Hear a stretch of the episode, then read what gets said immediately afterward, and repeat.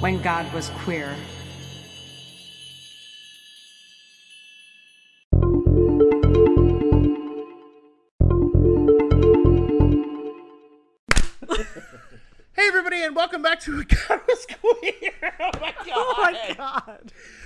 Issues just clapping. We can't even clap can't clap. together. So that's fine. I'm Dakota. There are other people here. Introduce yourselves. I thought you were gonna skip our intros because we're too bad. no, I need. Listen. I'm Dakota, and there are some other people here anyway. We won't speak of them. No, no, no, no, no, no. I listen. I talk too much every episode. I need every opportunity I can for you fuckers to say something. Okay, even just your names. That's Vince. It is, and that's Daphne. It is. And we're- And we're Vince and Daphne. Weeknights at seven on ABC. Yes. I want to. I, I really want to shout out back to the person who left a comment review that actually shouted out DVD because I feel like we have Oh, not yeah. mentioned DVD since like episode two. That was a fucking promising thing, and 'Cause I we forgot. left it to die on the side of the road. I just don't know forgot what that happened. that was a thing. Anyway, Yeah. we are DVD. What was the joke that I made? I, said yeah, it was like about, outdated and yeah, we're slowly becoming obsolete and staring down the barrel of the void. Okay, everybody, good night. Like I don't know, it was something stupid. There was a whole And bit, sometimes but- we hit the corner of the screen, you know? Like, Yeah, we're if bouncing you- we're around, bouncing but around. sometimes we're a bow right in the corner. And speaking of flying around, uh, we're gonna talk about Hermes today. Wow, that was a good. That was a good transition. That I, was good. literally Slick. every week I do it, and you guys are still surprised. I it doesn't. love You, it. ca- I can do it with anything. It's a compulsive. It's I fun to be surprised. that nobody wants. I've told you before. I'm aware of if X Men are a thing. I know what I'm gonna be. Uh, my mutant ability is gonna be horrible. I know what I would I want, and then I know what I would actually get. it's I'm Great now I'm- transitions. I like it. I think it works. that was literally the keystone moment of how I was able to get over being upset that X Men weren't real. When I was like an adolescent Aw. growing into an adult, was oh my god, I wish they were real. And then it really was sitting down and thinking, "Ge- genuinely, what would I get? Then it was like, you know what? I'm glad they're not real. I don't want I'm glad that. they're not real. So anyway, so today we're going to be talking about Hermes. Let's so go. we're really excited about this. Uh, we're going to start out with origins, and this is kind of a choose your own adventure. So we'll choose your own adventure. So he is either the son of Zeus and Maia. Maia is one of the Pleiades. We mentioned her in the M4 episode. He's the son of Zeus alone, which is an option. or he's the son of Dionysus and Aphrodite, what? Oh. which is another common telling. It's it's not even that uncommon. It's kind of like a thing. There's, feel like- there's this yeah, long-standing huh. thing we'll get into later about how you know what I'm not even going to say that because I don't want to ruin anything for our initial impressions moment Don't that ruin we do. So let's go back to that. Like, what what's your first impressions about Hermes? What are your thoughts coming into this episode? We already did the M4 episode, so everybody I think has a little bit of an inkling. He's definitely like a, a hometown favorite, like from hmm. from way back, because he's wacky and fun and sort of like talks. You know, he like he's a talker and he's over the top and and he flies around and like the, what's not to like. He just I I feel like if we're talking about like what our early impressions of these characters, like I feel like I feel like Oh, he's yeah. one of the coolest. Like he just seems like the coolest. He's the herald. Like who doesn't want to be the? Yeah. He's like the fucking storyteller. That's awesome. Oh, for sure. I also think he like I don't know if I knew this from reading stories, but I just got maybe it's the way that the authors were writing what they were writing, but like I definitely got the impression that he liked us, like Yes, as humans. for sure. Um, like I and like he didn't even seem so much like an Olympian in the sense that he was far away and like kind of unattainable to like think about as like some of the other Olympians when I was younger. Whereas like Hermes kind of felt like he was like right there. Like I don't know. I've seen people tweet about this, so I'm I, and like it's really making me happy that other people are having this experience. But like being in a car and then looking out the window and having like an imaginary friend that was like sprinting Yeah, along the car yeah. or like on the elect on like the the uh, electrical Electrical wires. wire next to you, yeah. I didn't know other people did that, and it made me really happy to know that that was the case. I always pictured like a Hermes like figure always just kind of around when I was in the car entertaining me because like of course that's what Hermes would be doing. Yeah. Um, and so like I've always just like that's always kind of been like uh how I thought of Hermes. Um, and now I actually like light candles for Hermes on Wednesday. So it's like Awesome. I feel like in terms of moving away, like I think I liked him initially a lot for the trickster like fun part of it, and then as I got older, really kind of appreciating just like the idea of the dominion of mind, um, and Yeah. like what like that's helped me a lot kind of deal with my own uh, kind of in there. Um, Yeah, out of all of the episodes so far, I think this was the episode when I was writing the script that I was like, this is a Vince episode. Oh This is like this is Vince's territory. This is this is for home. sure. Yeah. One of the things that I think you're gonna love, Vince, is that Hermes hails back to brace yourself, everyone. Mycenaean Greece, Here we go. where he was always depicted, and this is one of the things that I love about him. He was always depicted alongside like a whole group of goddesses. And the group could change. And this pattern remained a constant throughout his worship into like classical and Hellenic Greece, which means that his worship almost always took place within temples and sanctuaries that were dedicated to goddesses. Primarily among them, oh. Hera, Demeter, Hecate, and Despina were the ones where you'd find like statues of him and things going Yeah. on. He didn't really have his own temples.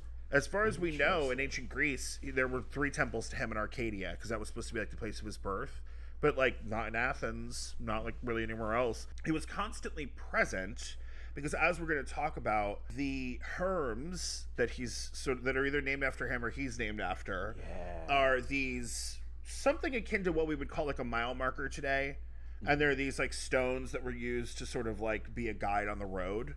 Hmm. And all of those were sacred to him. Hmm. So he doesn't necessarily like need yeah, a temple it's like so because he's also the hmm. main god of the agora, which is the marketplace. Yeah. So the marketplace itself was kind of sacred to him, and That's everything that went on there was like under his blessing. You know? That's so cool. That's like really the cool. like it's again like reinforcing like his closeness to us, I think. Mm-hmm. Like the mile marker being a very common thing that's like both utility and like uh holy and like the marketplace also being like utility and holy to like it's like something useful, you know. Yeah, it's it's the fact that it's something incredibly mundane that's also sacred, Yeah. you know, and I think there is something to be said, not to jump too far ahead, but about the sort of almost congenial nature that Mercury had with humans in a sort of almost not lateral way, but in an almost sort of camaraderie kind of way. Mm-hmm. There's really no myths that you see where like Hermes like pulls rank. You know, mm-hmm. like he's just not going to. He's real chill. He's definitely the for you know plan where it's the torchbearer of the Promethean legacy. He's Yeah. like loves humans, loves to be around humans. Yeah. You know, his job really suits him because he doesn't have to like just stay up in Hang Olympus. out in Olympus. Yeah. Yeah, and also he doesn't have to sit still, which we'll get to Right. as well. So, so what? What is Hermes the god of? Give me everything you can think of that you think Hermes is the god of. Um, like I mean, like interactions, like deals, like like is it okay. like or like what? what Like I, meetings. me, yeah, I feel like it's like commun. I mean, communication. Com- like Yeah. all of like I'm just thinking of kinds of communication, like I'm like, yeah, I was good. My first thing was lying, messages, stealing, like yeah, Okay. um, traveling and travelers, yeah, is money So, to some degree exchange. because of the exchange. marketplace. Yes, it's all kind of the same. It's like pr- inter exchange, All different forms of exchange. communication, and like messages, and like Yeah. um, Because I feel like even with lying, that's like a, It's a part of it, though. It's like it's Yeah. like a yeah, it's a, an idea of language, like a, a way of language being used. also Yeah, a way that and, you like- communicate, even though it's veiled Yeah. or like more sinister. Yeah. and one of the reasons to learn someone else's language primarily back then was through trade, Right. Right. and like travel. Uh, which is like another cool kind of like interweaving of all the things that he's like he's in charge of. Well, he's also a For psycho. sure. He's also a psychopomp, so that's like another interaction between Yes, worlds. It's like shepherds, Yeah. and which I guess is like kind of like guiding people on their paths, uh, Right. Which is what you do when you communicate, is like guiding them to an idea. Oh yeah, ideas. ideas. right. so it's like physical movement and also like intellectual movement, like or communication. yeah, it's cool. con artists. Um, I feel like all these things are like similar. Like they like are circling the same thing though. yeah, pirates. I don't know. Yeah. um, So, are we ready? Purview and domain. Yes. Purview and domain. You better buckle up, bitch. Here we go. So, Hermes was herald and messenger of the gods. God of herds and flocks, travelers and hospitality, roads and trade, thievery and cunning, heralds and diplomacy, language and writing, athletic contests and gymnasiums, Oh, I forgot about Oh. and astronomy and astrology. Oh, cool. Oh. That I Um, didn't know at all. He is the Wait a minute. He is the grandson of Atlas. So I'm going to get into this a little bit later, but basically, Hermes was the first god that merged the two of astronomy and astrology, Gotcha. and so it was kind of this like innovative thing. Because I was gonna ask, because I remember in our one of our early episodes we talked about like a, a s- uh, Astra- Astraea or Uh-huh. Astara or something, who's like the goddess of astronomy, I thought, or astrology. So there's the primordial the gods, and there's the titans, who sort of are the th- the fact that the thing is there and that it moves Oh, with okay. harmony and isn't colliding. Right. And then there are the further down gods who usually are the ones that give the study of that thing to humanity. Gotcha. And then there's even further down sometimes an Olympian god who's like, and here's what you do with it. Mm, you know what I mean? And like, here's what's ca- what's Oh. possible. it becomes more know? interactive rather than just like a concept or like That's a an really existing useful way thing. of thinking about it. Yeah. and then more Yeah. interacting, like accessible to humans. Yeah, absolutely. Hermes is the god of the mind and its capabilities. He was said to measure out the intelligence granted to each human. He was the protector of travelers and the punisher of all who would refuse to aid a traveler in distress. awesome. Hermes also presided over and enforced the laws of hospitality alongside Zeus.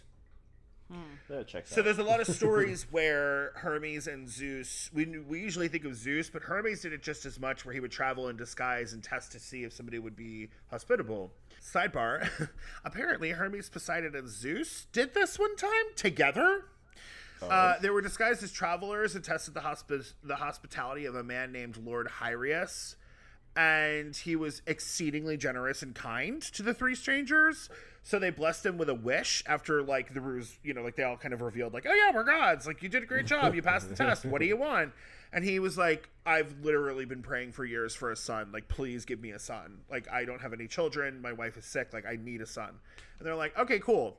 So the three gods pissed all over a, hi- the hide of a cow, buried it, and then out of the earth was born the giant Orion. oh, Yeah, Whoa. that's the birth story of Orion. I feel like they were just Oh. drunk. Yeah, yes, they were like, shit-faced. yes, yeah. Oh my yes, 100%. So give you a sign. Just give me that. Just give me that hide over there.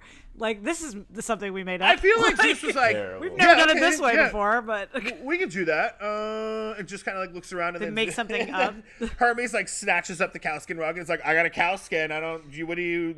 yeah. Hermes is definitely like the the pissing Calvin. yeah. Uh, on- I also, I also just feel like one of them was just already pissing, and so they did that Neptune. to, to pull it off. yeah. They were like, "Yeah, Yeah. yeah, um, this is he's just starting the magic. He's like, consecrating he's the ground doing with the sacred water. Yeah, I'm making water, bitch. Yeah. they have to join in to make it seem legit. right.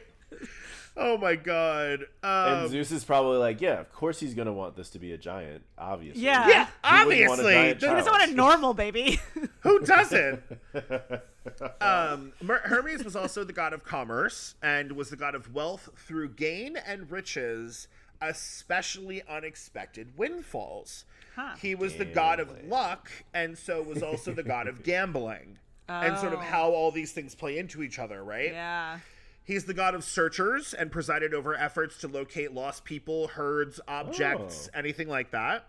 He's the psychopomp of the ancient Greek world and the trickster among the gods, and is the inventor of the lyre, the syrinx, the alphabet, numbers, astronomy, music, the art of fighting, gymnastics, the cultivation of the olive tree, because apparently Athena, who thought she was real cute, putting a saddle on that fucking wild horse that ate three people when they were deciding who was going to own Athens. Remember? Yeah.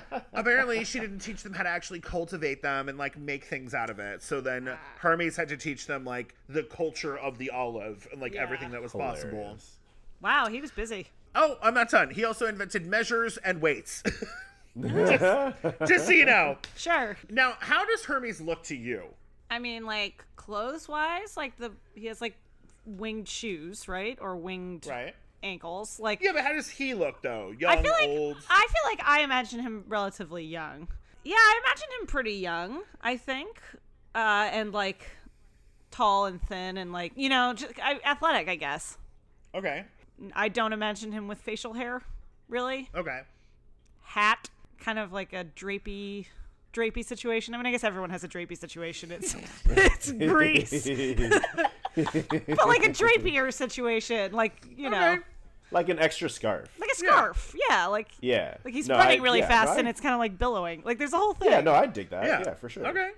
No, I, I think um I always I think I've always thought of him as just like the def like the physical manifestation of ambiguous. Like I mm. I don't think there's a consistent skin tone that I give him. There's not a consistent age. Like sometimes he's young, sometimes he's old.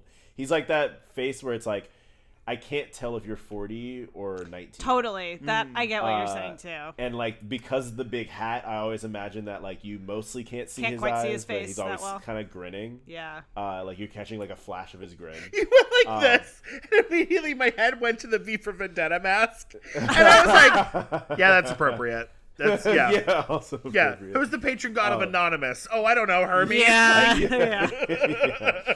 yeah, the the hat. Um, sometimes not even wearing it, just having it on the back. I definitely picture a scarf. Um, wanted because I feel like he would want something that moves when he moves, like Yeah. just for Right. fun. It's like dramatic. Um, I always picture him wearing being a little bit more colorful than the other gods. Uh, even if it's like in pale, like extra color, it's just like wearing something a little bit more colorful. But also because he goes un- to the underworld, I imagine like sometimes like it like I imagine his clothes change color. yeah, yeah, yeah.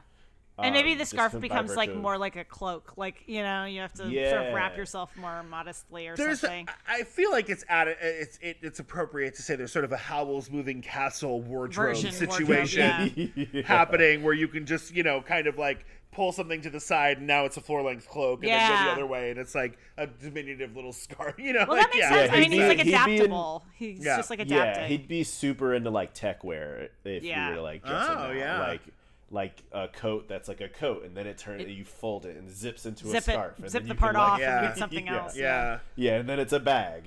yeah, I love that. Does he have wings Um, on his hat as well? Is he like covered in? I feel like he's covered in wings. Is it just the shoes or is it the hat too? No, it's it's actually the Caduceus has wings And yes, right, of and course. the hat has wings He's covered in wings. sometimes because he has two Yeah. hats. He has two hats. It's two hats. He has. Let's go. It's like a hat and a helmet, or is No, it? he has a traveler's hat, and then yes, he has a winged helmet, That's okay. That's what I thought. and he's got the Oh, and he's got the okay. winged sandals. All kinds of wings.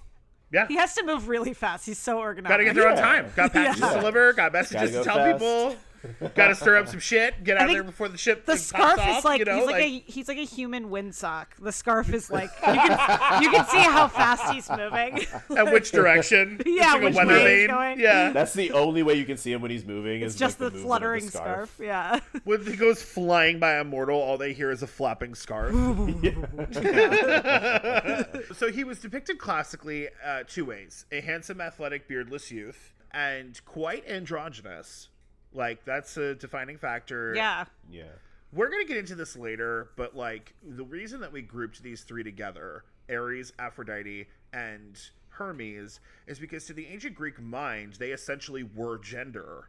You had Ares, who was the embodiment of masculinity, Aphrodite, who was the embodiment of femininity, and you had Hermes, who was the embodiment of androgyny. And that is not something we just made up. That's historically attested. And in fact, we'll go over this in a little bit, but Hermes started out as like a virile, phallic god. And then, literally, as time went on, became more and more and more and more androgynous to where there are depictions of him in like the latest parts of sort of like Hellenic Greek where he's seemingly genderless. I mean, like, genuinely is hard to distinguish. Yeah. Mm. And this really bears itself out in a lot of his children, which we'll get into as well. So that is the more, if you want to say modern and at- at least familiar to us in a modern context and latest in the timeline depiction earlier depictions were first of all, he's a pile of rocks. He's a herm. yeah. And then that got refined into sculptures that were essentially like a tall sort of like pillar, which had like his head on it, and then like about Yeah. halfway down a giant dick. Yep. Um, Wow. Which like in festivals, like women like looking for a husband would like lay a wreath on the sculpture. Not sure where. You know, you could play horseshoes or something. I don't know. Horseshoes. Yeah, but he then became sort of fully personified, like as a person. Remember how we were talking about how like Ares was meant to look just like the the average soldier? Yeah. He Yeah. was supposed to look like the archetypal traveler. So he was an older bearded man who had a wi- winged boots and a herald's wand, but always had on like the traveler's hat. And in some of the oldest depictions, he's riding on the back of a ram. Or he hmm. always has like livestock with him that he's clearly driving as like a shepherd. so that is depiction. Cool. He doesn't have a retinue because nobody can keep up with him, flat out. Like that's just no one Yeah. is constantly with him. He's in other people's retinues from time to time, like you know Zeus. His attributes and iconology, we have the Herma, which I just talked about, or mm-hmm. Herm, a stone road marker which doubled as a small wayside shrine to the god. A traveler's satchel, the talaria, which are the winged sandals, the winged helmet, the petasos, which was a hat worn by farmers and travelers that had like a, it was circular and had like a really big brim. Yeah. The caduceus, which is a winged staff intertwined with two snakes copulating and carvings of the other gods. So those are his traditional attributes. Then we have sacred objects and preferred offerings and things like that. So, the ram, because he was usually depicted riding on the back of a large ram.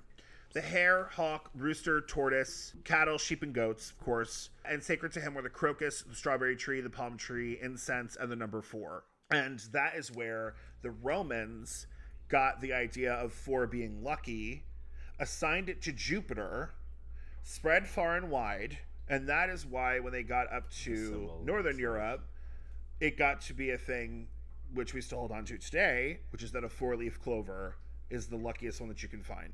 Wow. Yeah. Yeah, because the astrological symbol for Jupiter looks like a four. Yes. But it's actually not necessarily a four because fours were not written that way. Oh. We we write them that way now. Well, I was also thinking about like the uh, with the their that relationship thing when you were talking about gambling as one of the parts of the purview. Uh-huh. Um, like That's ruled by Jupiter Yeah, and Mercury. like- Both they're they're, yeah, they're so like heavily the fortune related. and then like the actual like kind of art and or skill of gambling to some degree, and like them Yes. needing to be together for it to work. Yeah. I think is is really interesting too. Well, in astrology, you basically have that like Mercury and Jupiter rule the same shit, but Mercury Yeah. does it on a micro scale and Jupiter does it on a macro scale. So both of them have to do with like exchange, mm-hmm. but one has it to do with number one in a way that is immediate and another that is long lasting. So, hmm. for example, Jupiter's defining feature in astrology is that it's the planet of expansion and hmm. growth, right? Whereas there's no real growth with Mercury, there's just movement. So, the thing is is that you have basically both of them ruling the mind, intellect, ideas, and exchange, right? Travel, speech, you know, so many different things. But Yeah. basically, the way that you have that with Mercury is it's money changing hands, yes, but it's between friends or it's you paying your mm-hmm. rent, right? Whereas with Jupiter, Jupiter. it's multinational corporations having a merger, right? Because Jupiter is the one that rules the ideas that make up society, like philosophy, religion, politics, law. That's all Jupiter. Whereas, like the idea is that Mercury rules are like the book you're gonna write. You know, in, ter- in terms of travel, it's your everyday travel. Mercury is called a lot of times like it rules cousins, the stuff of cousins, right? Not mm. necessarily so the things in your surroundings and how you interact with, not always at home, but also not across the world from you. So cousins, right? Can you remind me which ad- astrological signs are ruled by Jupiter? Sag and Pisces. Ah, that makes, So of course today it's you, in- obviously. Yeah.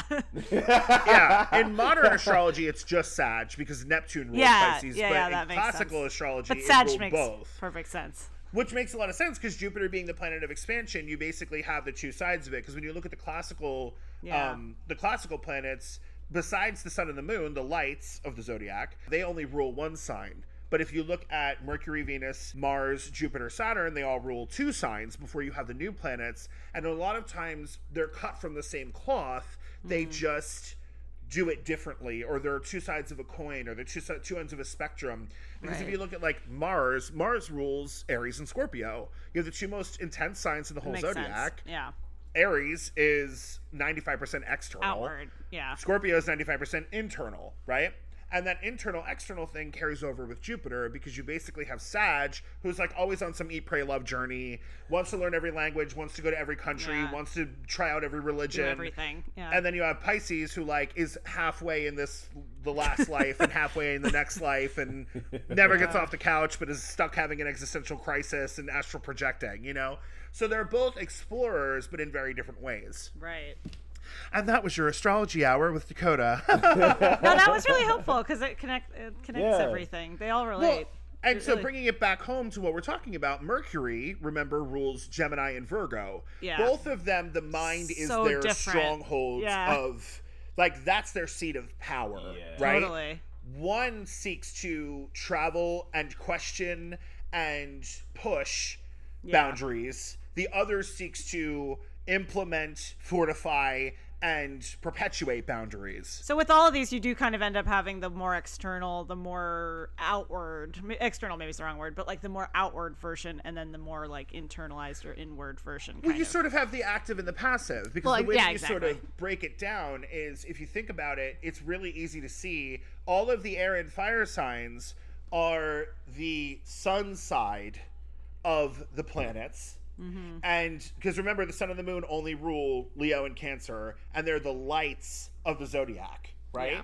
So if you think about it, there's a sun side and there's a moon side to each of the Mm-hmm. planets. So the active side is the fire and air sides, and then the passive side is the sides that are the earth and the water signs. You can tell that everyone on this podcast is the active side. Yeah, absolutely, hundred percent, hundred percent. we, we don't have one of those other ones. No, not at all. Um, Yeah, it'd be great with, to have one of them as like an editor. You know? yeah, it's like our assistant or something. Yeah. right. I think the thing with uh, like the way I like to think about Gemini and Virgo too is like Gemini might be just making ideas for the sake of, like for the act of making ideas because it's like what happens. And I feel like Virgo is dealing with ideas constantly popping up and they're creative in the way that they organize them. Yes. Uh, like both in the space around them and just like the way that they think. Like interpreting data, like whatever comes their way instead of like. Um, yeah, it's like they're creatively able to organize. Yes. In What's a way there. that like Yeah. has to be mercurial or else it would like it wouldn't work. Yeah. No, Um, for and sure. Gemini- And I've actually explained in my class, like in which school we literally this past week was astrology. And one of the ways that I explained the two sides of the planets when I got to Mercury was I talked about the god Mercury and the god Hermes and how you can clearly see in his purview that you've got both sides. Both sides for sure. You've got Virgo, Yeah. who's the merchant, and then you've got Gemini, who's the thief. Hermes isn't just androgynous. Hermes is also largely considered amoral. Like, Yeah. completely outside of it. The Yeah. trickster doesn't really care about your ideas of morality good and evil. doesn't. Yeah. You know, like, yeah, structure is great until it gets boring. You know, like, kind of does both, you know, plays both sides of all of it. And so, yeah, that's the really the wild thing there. So let's talk lovers and children. Um, there's I did not name all of them. Okay, I'm gonna tell you right now. Uh, Hermes fucking gets around. Okay, so Of course. I only did divine lovers. I didn't do mortal lovers because we would be here all forever. fucking day. So we have um, Peitho. Do you guys remember Peitho, goddess of seduction, persuasion, and charm? Yep. Yeah. They make a great pair, I would They think. They sure yeah. do. Yeah. yeah. Um, of course, we can't forget Aphrodite. Yeah, absolutely. Um, Aphrodite, of course, came through and seduced him in her male form, Aphroditus, Aphroditus. and born of this union was Hermaphroditus, the patron god and the embodiment of gender variance and androgyny in ancient Greece. We have Brimo, who is a thing. Brimo's tough because Brimo is like actually the epithet of several different goddesses in their most vengeful form.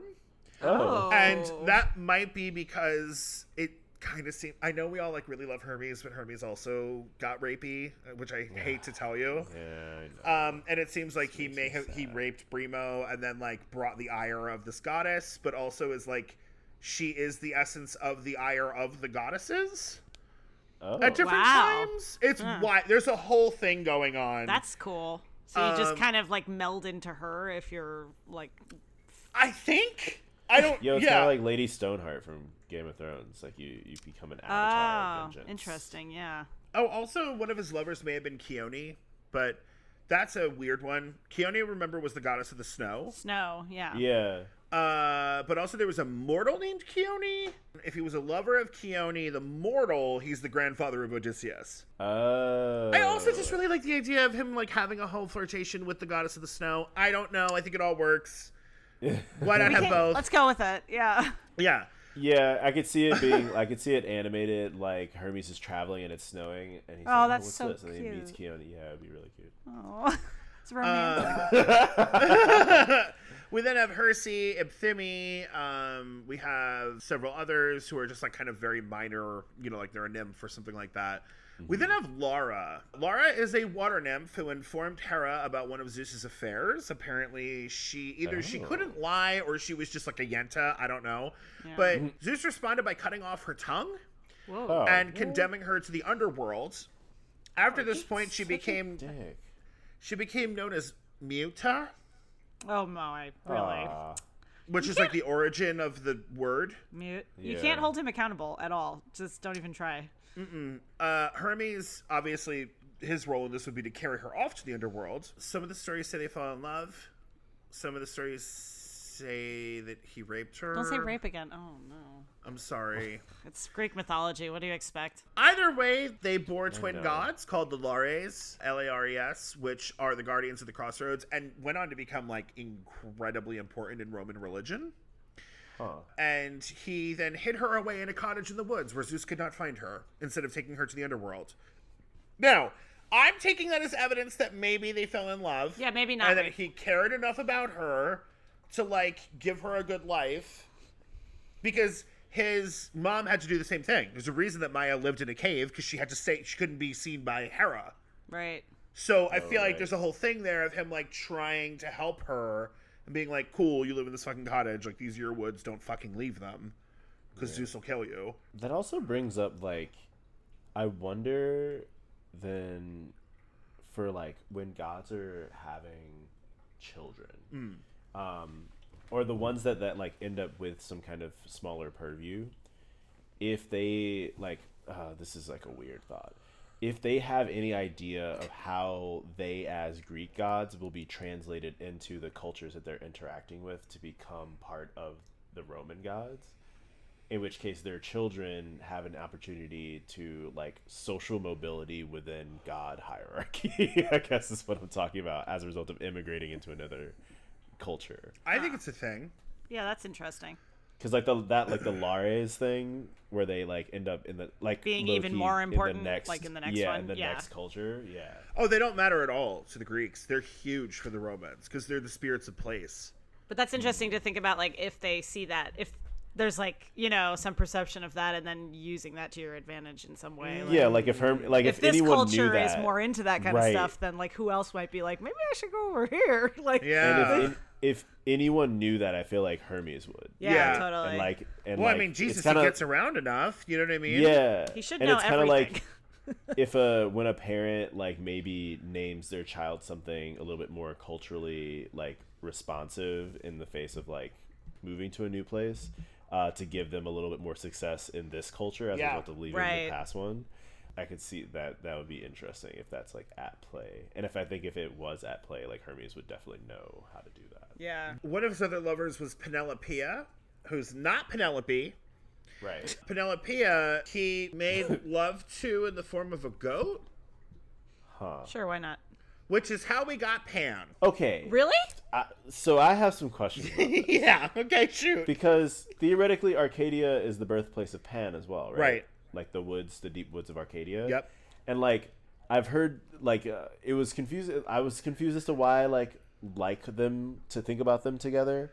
Um but I've seen some So Pan like, and Hermes. Yeah. Um some stuff of them being like their which one came like which one is related to the other. Yes, that's because there is a lot of thought by historians that Pan may have started out as an aspect of Hermes and then the sort of cult to Pan grew enough to then basically.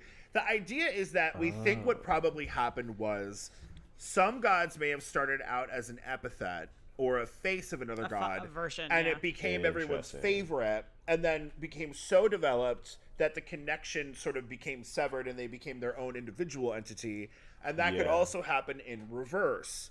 And so if they were always associated together they're always housed in the same temple they end up yeah. getting kind of melded right? So that the idea is is that pan probably s- may have started out as an aspect of hermes But that totally makes Yeah. sense to me, like innately. Like The it just shepherd in the wild. And like, yeah, and they just give me sort of like there's like a little playfulness or something to both of them. There just seems like yeah, there's the there- panpipes. There's like Yeah. a little bit of like an impishness in their own way to each of them. Yeah. Like I definitely like character development wise, that totally makes sense to me. As soon as you were like, I associated them with each other for some reason, I was like, oh yeah, me too. I don't know. They just seem like they'd hang out. Yeah. Like there seems like there's a whole. There seems like there's a thing. they hang Oh, out a lot Yeah. pan and dionysus are usually together Yeah, Mm-hmm. of course. I kind of feel like I really want more stories where it's like Pan, Dionysus, and Hermes like out on Oh the town, God. That's the crew. like, yeah. I, fucking shit up. oh my god.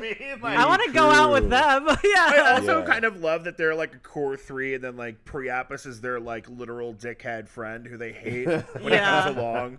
It's just like they hear like a dick Yeah. banging against shit, and they're like, "Oh, here he fucking." They're is." Uh, here he is. Yeah. You know what I mean? Hey, welcome. You know, They're like, who But then who when invited everyone's him? drunk, it's like, okay, Priapus, do the thing again. Yeah, right, right. yeah, yeah. oh, Otis, hello, lover.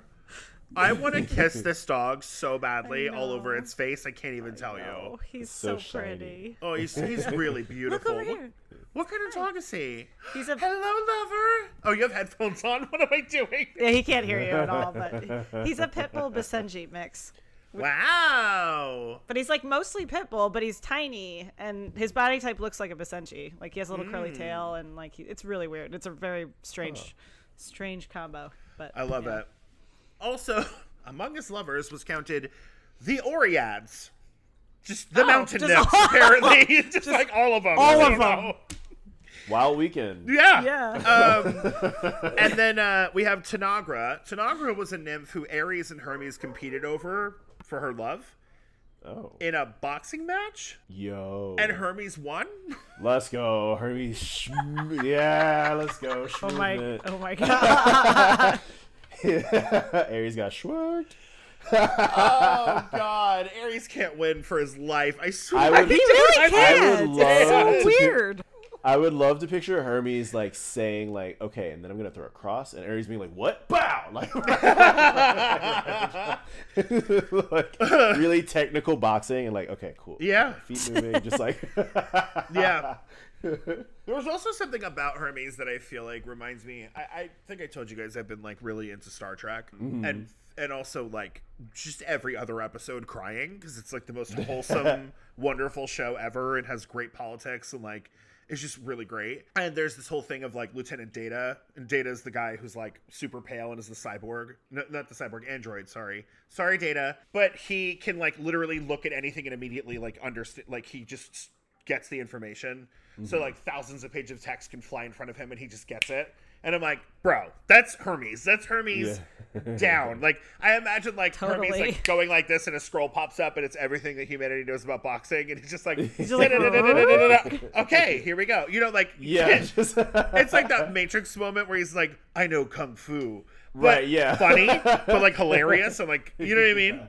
Then we then go to Hermes' male lovers, which there are quite a few of. We have Amphion, the founder and king of Thebes, Chryses, oh. who is a Trojan priest of Apollo, Daphnis, who is a Sicilian shepherd said to have invented pastoral poetry, also beloved by Pan, who taught him the panpipes. It is said that he was unfaithful to a nymph who turned him into a stone, or he fell off of a cliff, or Hermes made him into a constellation. Something happened to this guy. I don't know what it is. I'm sorry. Nobody's sure. Yeah, no. hilarious. Then we have Crocus, an Arcadian youth beloved by Hermes who was accidentally killed in a game of discus, tale as old as time.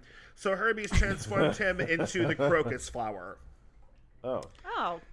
Yeah, so there's this whole trope that we're going to talk about way more when we get to Apollo, but there's this whole trope in like ancient Greek myth where you have these beautiful young men that the gods are lovers with, like and absolutely adore and they fawn over them and they always get killed tragically by some sort of accident like in the in sort of in their prime. And this was mm-hmm. seen as apparently a lot of people have analyzed this as sort of allegorical for certain vegetation in ancient in like Greece that is these like really beautiful lush flowers and certain things that basically like explode in the spring and then completely get destroyed by the like the sunlight of the summer Oh. and they're kind of killed in their prime and that's where several of these stories are the origins of flowers that fit this because you have the hyacinth crocus snapdragon i believe there's a whole bunch of them where it's like these beautiful flowers that are like the first to shoot up in spring and then they die once they have too much direct sunlight Yeah. Wow. That's cool. yeah so Makes just sense. a heads up Cool. Yeah. Uh perseus Oh.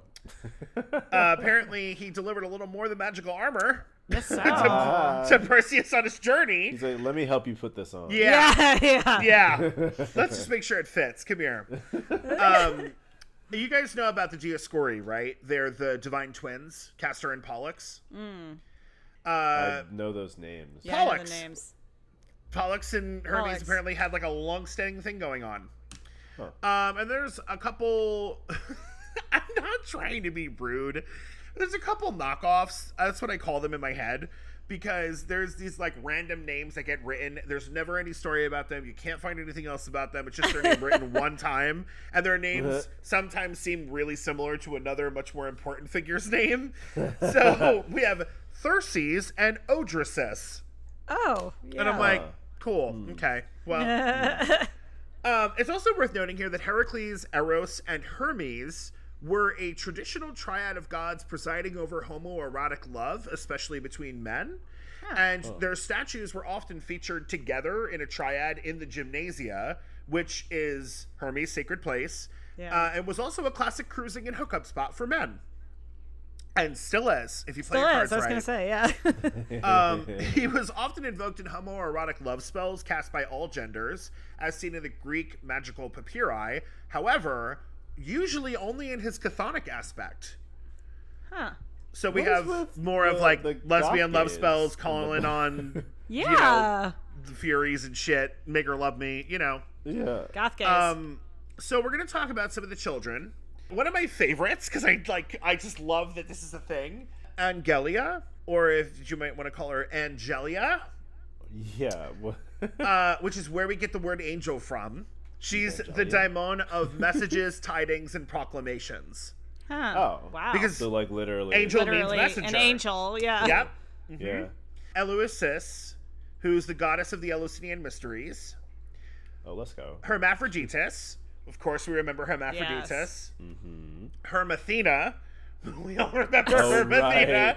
Thought The child. baby. Thought yes. child. Thought child. Oh my god, it's so hard because like, did you just call that baby a thought? What is happening right now? Yeah, yeah, thought child. If it's if it's Hermes, it's possible. I'm just might be, saying. it might Hey, listen. He had four businesses by the time he was one day old, so A hundred percent, and one of them was being investigated by the FBI. Like, yeah, the happening. timeline does not connect. And then we have the Oreads, who are the mountain nymphs. In some of the stories, the Oreads are his daughters. In other stories, they're his lovers. In some of the stories, they're half and half. I hope those halves don't Oh, man. blend or bleed together. And then we have Palestra, who I really like. Palestra is the goddess of wrestling and daughter of Hermes, uh, because Hermes is the god of athletes. She's the goddess of wrestling. Oh, sick. in ancient Greek wrestling and boxing schools, which were always a part of a gymnasia. Sometimes they were separate, but you literally couldn't have an ancient gymnasia without the part that was the palestra and was for boxing and for wrestling. My favorite thing about her, she was said to have, quote, androgynous looks and boyish ways.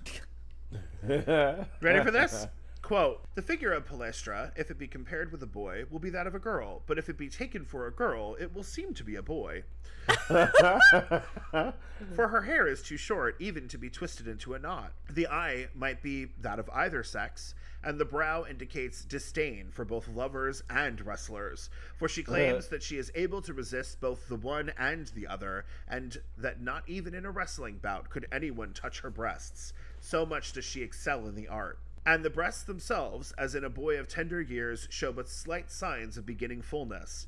She cares for nothing feminine, hence she does not even wish to have white arms, and apparently even disapproves of the dryads because they stay in the shade to keep their skin fair.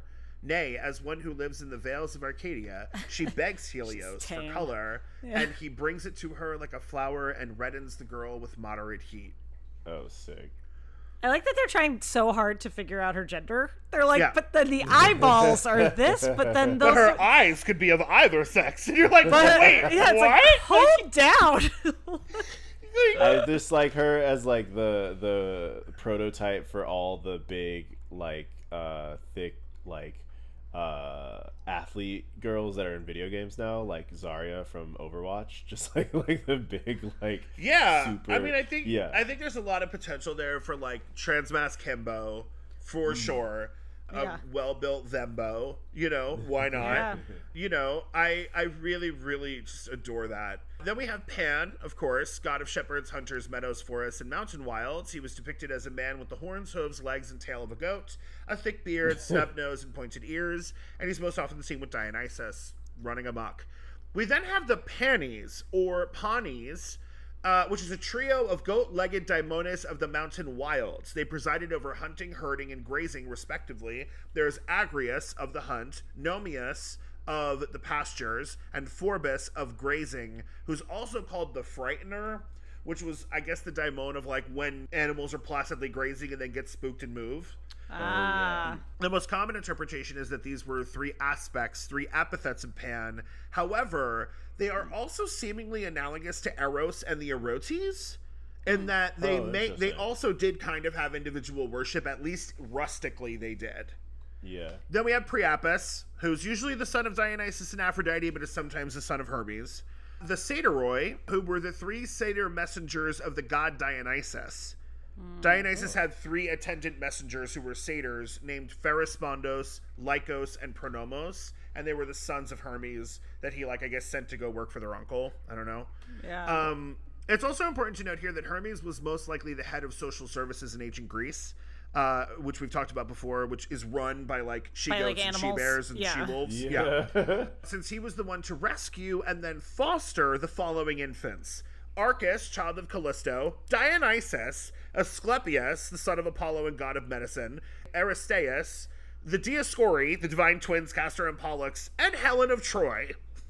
oh wow. in all those instances he had to like fly by snatch the infant find a good place a good home to like place it for foster care like take care of it in the process yeah he's wild he grew up in a cave you know yeah, that's he knows true. he knows That's what's true. up talking about hermes and like all of the different things that he's in charge of you can kind of break it down to several things i mean you've got basically his original thing is like shepherd god god of the flocks and all of that right?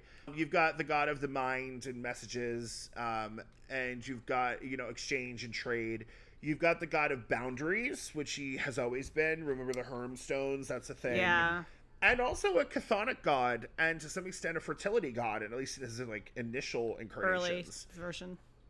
So we'll go through those backwards. So Chthon- uh, Chthonic and fertility god.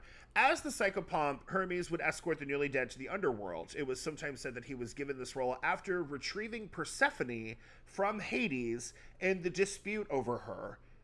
So when she initially was brought out, and then you know there was the whole judgment where Zeus said like, okay, you got to go back down there for this amount of time. Somebody had to go down there and get her and Yeah. they sent Hermes down. And the way it's told is like mm, they didn't know whether or not he was going to come back. He was like, "I got this, bye." Like, zip, you know what I mean? Like, was gone. and they came back with her, and they were like, "Well, you're going to be the one who uh, You're deals very with the good coming, at this. the Yeah. coming and going." everyone else is scared to go down there they're like Ugh. Yeah. He's like, I'll be back in five minutes. It's fine. Yeah. yeah He was also invoked in offerings to ghosts and in rites of necromancy.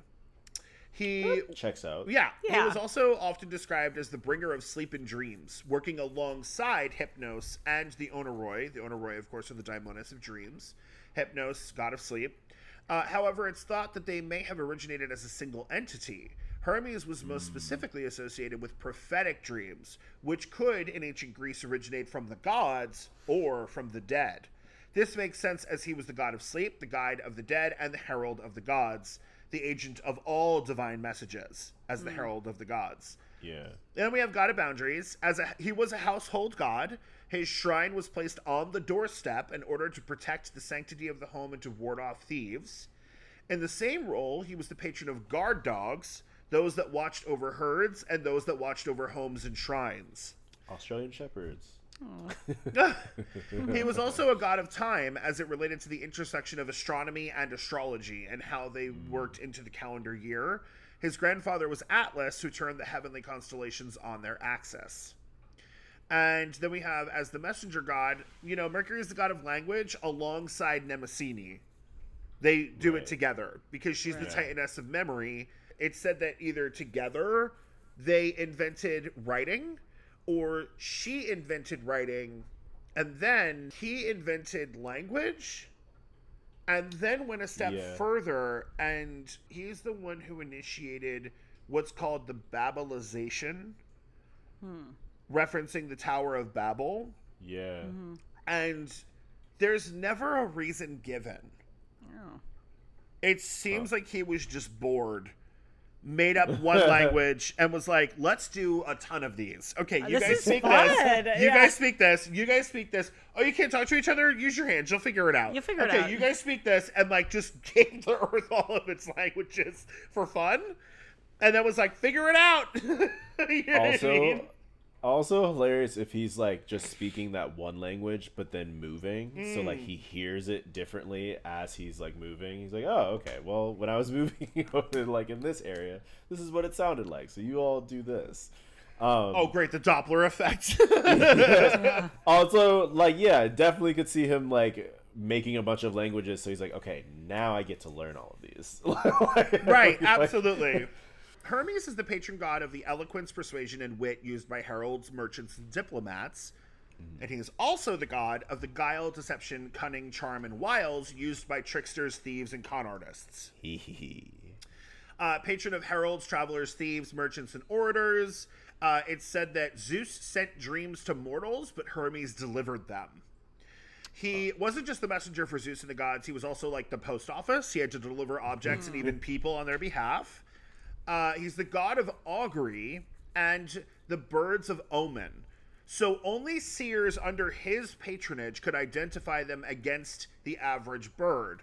As heaven's herald, he dealt with all divine communications. He's the god of rustic divination by pebbles, an art taught to him by Apollo that we talked about in the Amphorisode, in exchange for the music of the pipes that he invented. He gave his uh, this divinatory art to the shepherds and cattle herds of the highlands, where it remained popular. And speaking of them, as a shepherd god, he's the god of animal husbandry. He represented the protection and the fertility of herds, as well as the wild animals and the thieves that threatened them. Remember, kind of like Ares, he has a lot in common with Ares. There's a young and an old depiction. He is sort of always on one side or another of extremes. Um, and so he's the inventor of tools and implements used by farmers, shepherds, and herders, and the rustic arts, uh, like creating the lyre from a tortoise shell, which we talked about in the um, Amphorisode, shepherd pipes, uh, and pastoral poetry and fables. Speaking of fables, it's said that Aesop was especially beloved, Oh. beloved by Hermes, Huh. who he gifted the art of the fable. Yeah, there you go. Yeah. Huh. So that's about it for Hermes. He's pretty busy. I gotta say, it's kind of a busy guy. It's charming though, like how much you can tell, like especially compared to some of the other guys, how much he fucking loves his jobs. Yeah. He's like, I am loving, like he's having a blast. Yeah. Um, so normally this is the point in which I'd be like, let's do the Roman side, and sometimes we do the Etruscan side. We've got both of those. And we've got one more. Because if you've ever really done any study on magic and the occult in the West, you're gonna have one aching question that we haven't answered yet.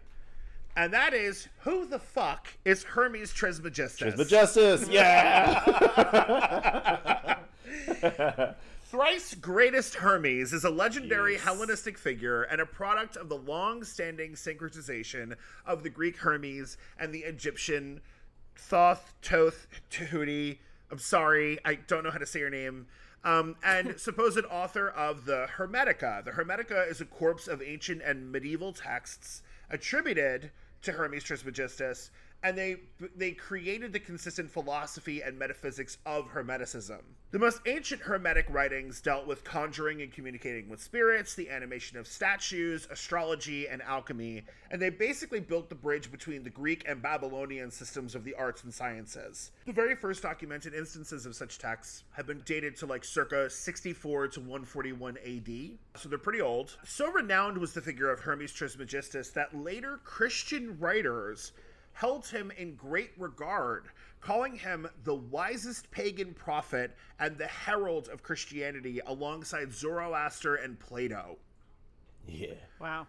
Even the Christians boy. did not demonize this figure. they wouldn't dare, really. Hermes himself, as a god, Hermes, was long associated with magic, but under this title, he was not just the god of magic, he was the instructor and the revealer of the arts of magic to humanity. Yeah. Hermes Trismegistus and the works that were attributed to him form such a large part of the foundation for Western occultism and mysticism that their influence cannot be overstated, let alone denied. It is really important to tackle that if you're going to tackle Western occultism, magic, or mysticism at all, really. You know, for example, for our, you know, listeners who may be less familiar with this as an idea, it might be like, yeah, okay, I guess. Well, if you've ever gotten a hold of a pack of tarot cards, they're usually like the classic deck that came ar- around the turn of the last century, circa like 1910, is the Rider Waite deck from Arthur Edward Waite, who created the deck, and Pamela Colman Smith, who illustrated the deck, both of whom were members of the Hermetic Order of the Golden Dawn. Yes. Like, there's a whole thing that's been going on for 2,000 years here that's going to continue. You know, Hermeticism is something I know you're pretty steeped in. I love it. What's your Um, What's your name? Sorry. Pants. Um, so I know you're pretty steeped in it. I, I did want to tell you one of the things that I learned along the way with this that I thought was really cool was you know the term like hermetically sealed Oh. comes from that. It's from alchemy, I didn't- and it's when Ah. you would basically like fuse two containers so that they were airtight, Yeah. and that seal was called the seal of Hermes. Oh, that's sick. Isn't that just rad? I'm like, That's yes, so cool. That's awesome. Um, I think primarily Hermeticism's like appeal to me is the yeah, it's like the the Hermes part of it, right? Like the like the using the interlocking ways that people have understood anything to try and understand everything. Um, and uh, that's sick. Uh, it's like an infinite puzzle. Um, and, and getting to like the more you learn, the more you realize how big that puzzle is, and it's just like an exciting thing. Um, and I think like the some of Hermes's more like regal, um, kind of uh, not attributes like just like some of the I think he he gains some stuff from being associated with Thoth Jehudi yeah, um, in the sense that like Thoth Jehudi is like so great and like so old, yeah, um, but also is the one who like creates language, like Yeah. creates like uh, and is like the god of teachers, Yeah. right? Is like the one who bestows upon us the knowledge to do all of the stuff that like the Egyptians were able to do.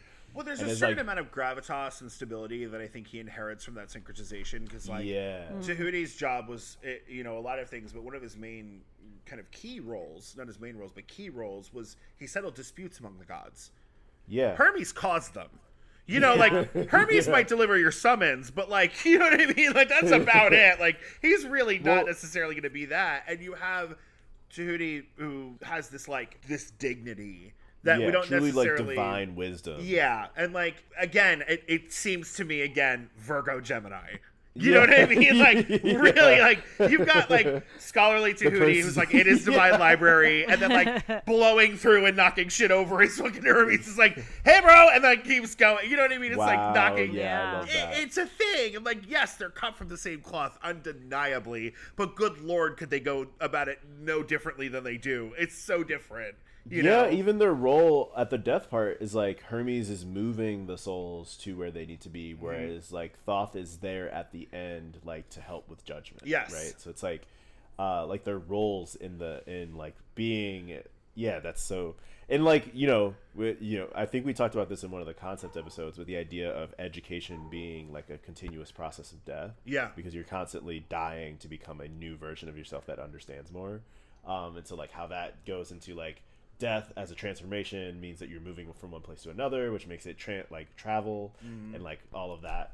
Um, Which, like, I think part of that definitely makes sense for Hermes, but Hermes is definitely uh, like defined by his liminality. You know, there's there's too much movement necessarily sometimes for things to stick.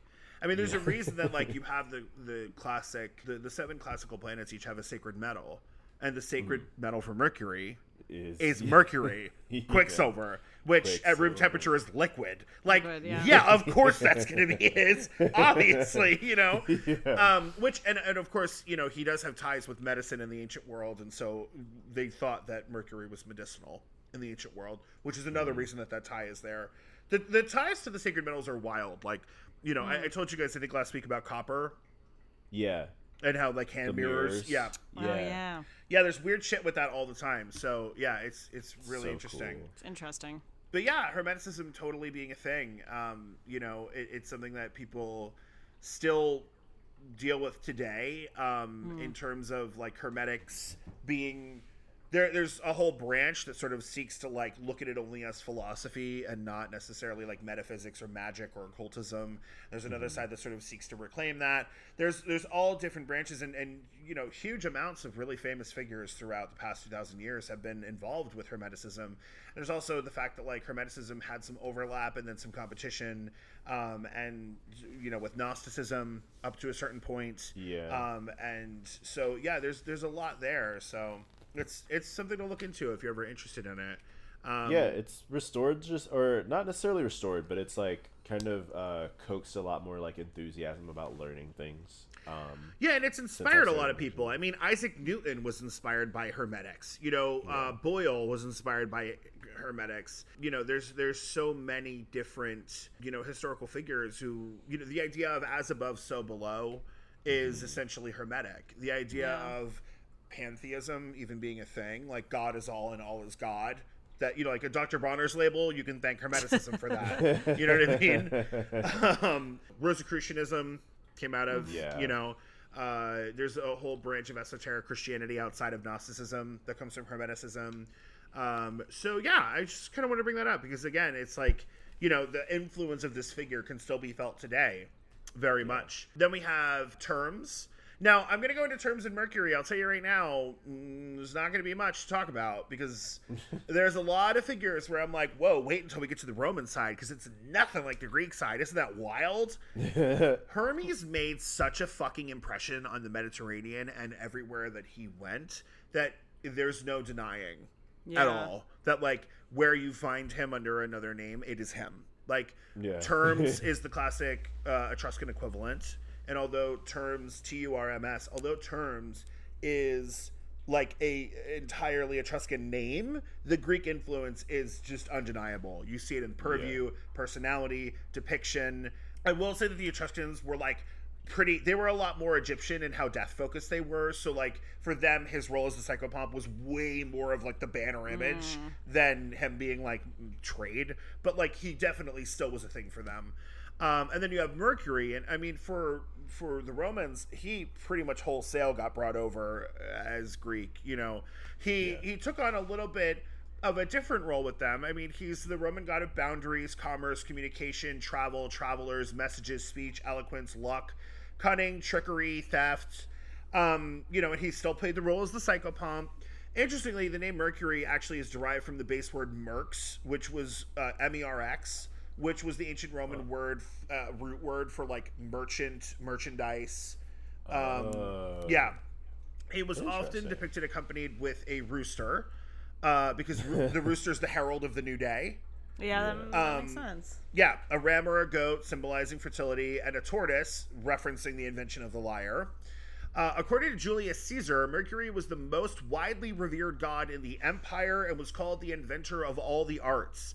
He was syncretized with the Celtic Lugus and the Germanic Wotan or Odin, among many other gods. And this sort of is where a lot of his immense popularity in Northern Europe came from.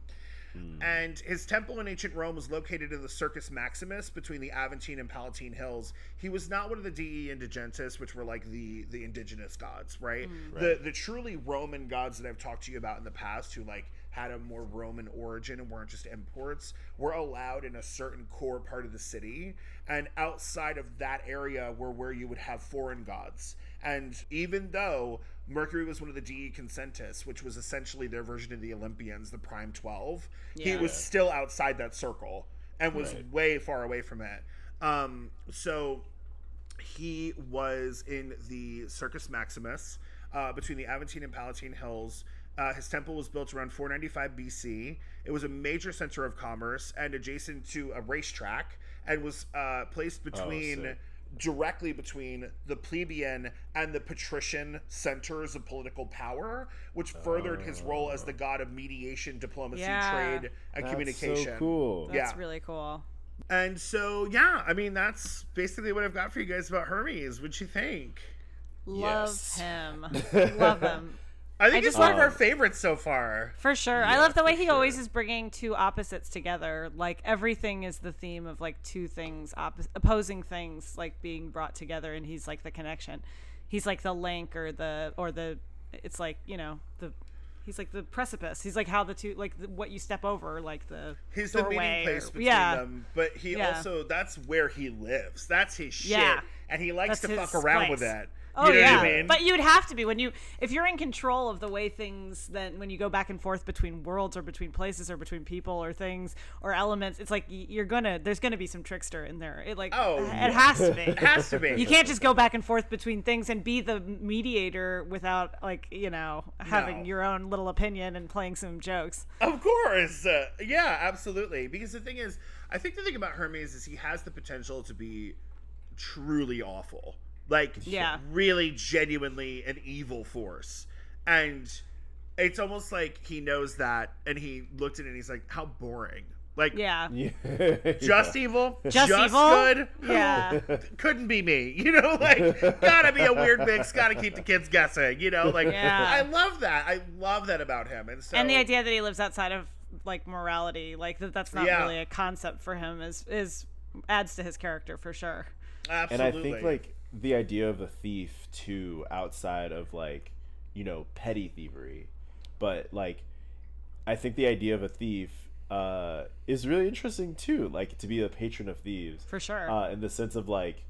Uh, well, he's like his influences is is is it cunningly done? Is it Yeah. done well?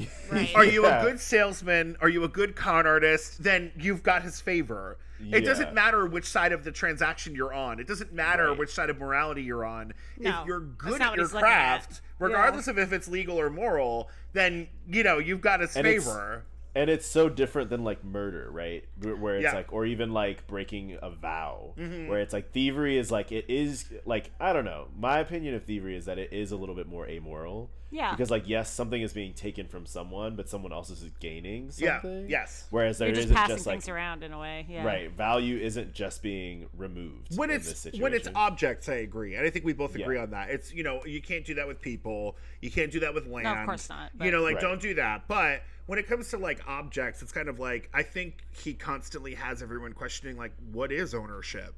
And like, do you know, like, why Yeah. do I feel like I have an inviolable claim on this thing? You know, right it's an exchange yeah like you said it's an exchange right it's still yeah, an exchange it's still an exchange, and that's the Right. whole point. Is that he's he's there for all exchanges.